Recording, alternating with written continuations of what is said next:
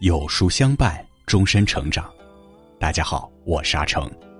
今天让我们继续收听有书名著《盛世风华，经世凤鸣》。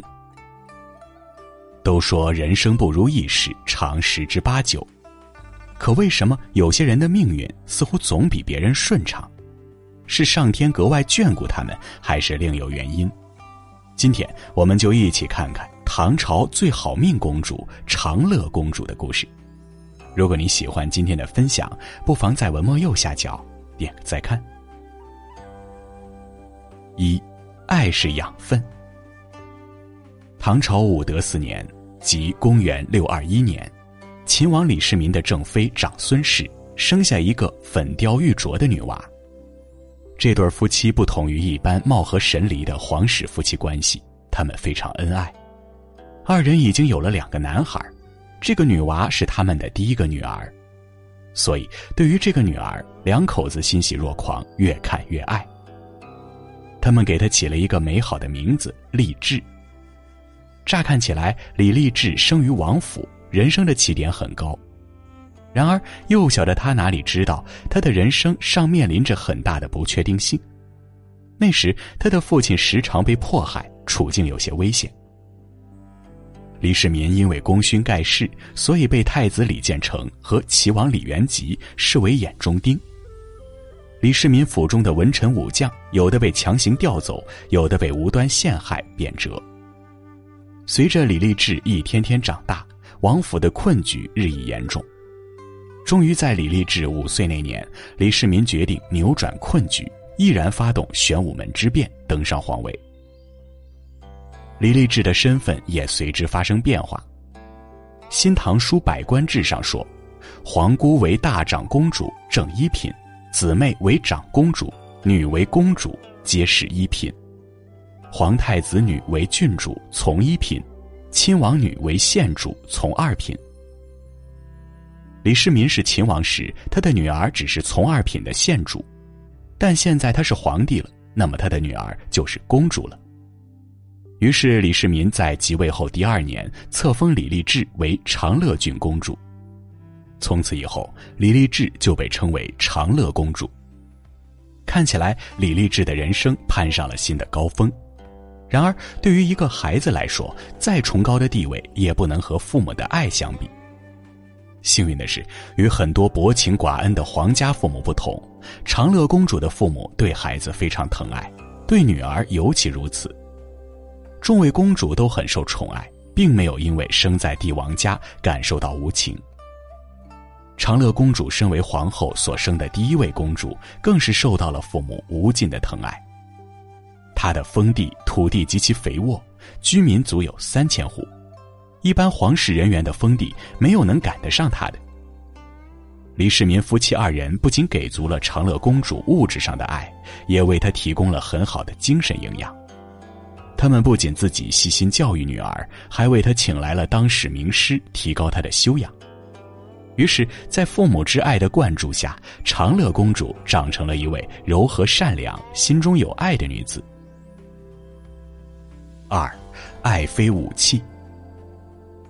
好命的人不仅感受过爱，更懂得爱不是武器。如果一个人把爱当成了武器，拥有的爱越多，越可能走上歧途。长乐公主的两个哥哥李承乾和李泰，虽然都受到了父母的无上宠爱，但是却不珍惜这份爱，最终结局悲惨。李承乾八岁就被封为太子，因为体弱多病，让父母操碎了心。然而他却沉迷酒色，私下里和大唐的敌人突厥交往，还仗着宠爱图谋不轨。最终，李承乾的太子之位被废，忧愤而死。李泰也极受宠爱，封地比同期被封的其他皇子多很多，在文学爱好方面获得了李世民的大力支持。然而，他仗着宠爱得寸进尺。身为一个结了婚、有了孩子的大人，李泰躺在李世民怀里撒娇，明着说要帮弟弟李治登基，暗里却是讨要太子之位。李世民深思熟虑之后，把李泰从魏王降为东莱郡王。但长乐公主与这两位哥哥截然不同，她从不把爱当成武器，她从来没有仗着宠爱做过什么出格的事儿。大多数时间，长乐公主都在书案旁画画写字。她有一块圆形的白瓷砚台，碧雍砚，砚面四周可融水，形如闭环。这块洁白的砚台见证了她挥毫泼墨的日日夜夜。圆池泪碧水。轻汗染烟花。很快，他的绘画和书法就让人赞叹不已。据他的墓志铭记载，他的画卷一旦被挂起来，旁边的明镜都灰暗无光；他的书法一旦写成，连春天的花朵也黯然失色。闲了的时候，他就去看前人留下来的珍贵书法作品，要不然就去找些旧书来看。就这样，从不恃宠而骄的长乐公主长到了十三岁。这个年龄，她的母亲长孙皇后已经嫁给了父亲。如今，她要嫁给舅舅长孙无忌的儿子长孙冲。出嫁前，父亲李世民让有司准备丰厚的嫁妆，足有当年永嘉公主的两倍多。但是大臣魏征认为，永嘉公主是李世民的妹妹，是长乐公主的姑姑。按照礼制，长乐公主的嫁妆只能比她姑姑少，而不能比她姑姑多。李世民只能遵从礼制，削减了长乐公主的嫁妆。但长乐公主并没有表示任何的不满意，而是开开心心嫁了过去。对于父亲的爱，长乐公主选择把它放在心里，默默感念，而不是拿在手里当成武器任意索取。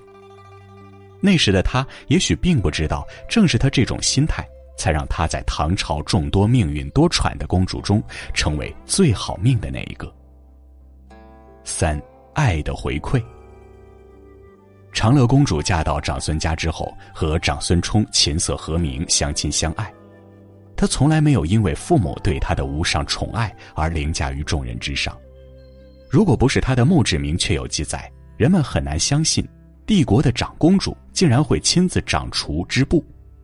这一点也让她成为了后代公主的楷模。后来的和政公主、襄城公主、升平公主、汉阳公主等，都是勤俭持家的典范。这样的长乐公主深得夫家的信任和爱重。贞观十三年，李世民打算像西周时代那样，让诸王功臣永远在一个地方担任长官，死后官职可以由子孙继承。这是古老的分封制，它在周朝发展初期的确起过作用，但是长远来看弊大于利。分封之后的诸王功臣实际上成为了诸侯国国王，一旦实力强大，很有可能作乱。曾经的战国混乱、汉朝的七国之乱、晋朝的八王之乱，都是这种分封制的典型后果，因此大臣纷纷反对，长孙无忌也不例外。但是李世民不为所动，坚持推行。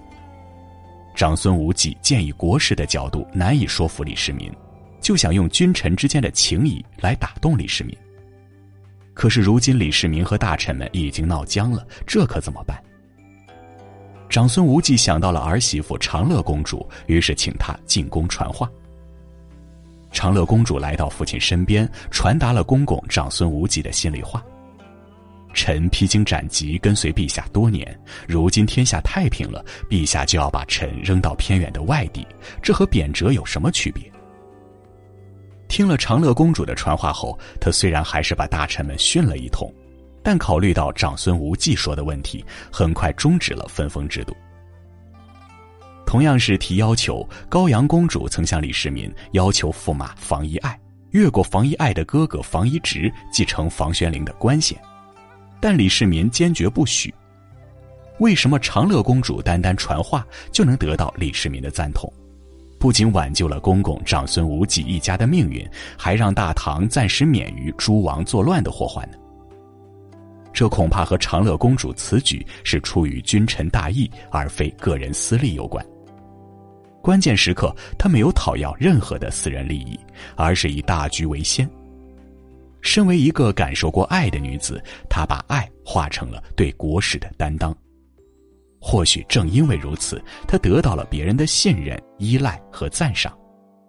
如此一来，她怎能不好命？就这样，婚后的长乐公主一直岁月静好。她依然保持着未出嫁前的习惯，画画写字。那块洁白的砚台早已饱吸墨汁，留下了一道道墨痕。可惜的是，婚后的美好时光仅仅持续了十年。长乐公主二十三岁时因病去世。她的生命虽然短暂，但比起那些被杀、被贬、婚姻不幸的唐朝公主来说，已是足够好命。她的人生感受过爱，感恩过爱，从未缺失过爱。这样的一辈子，纯粹、温暖，值得。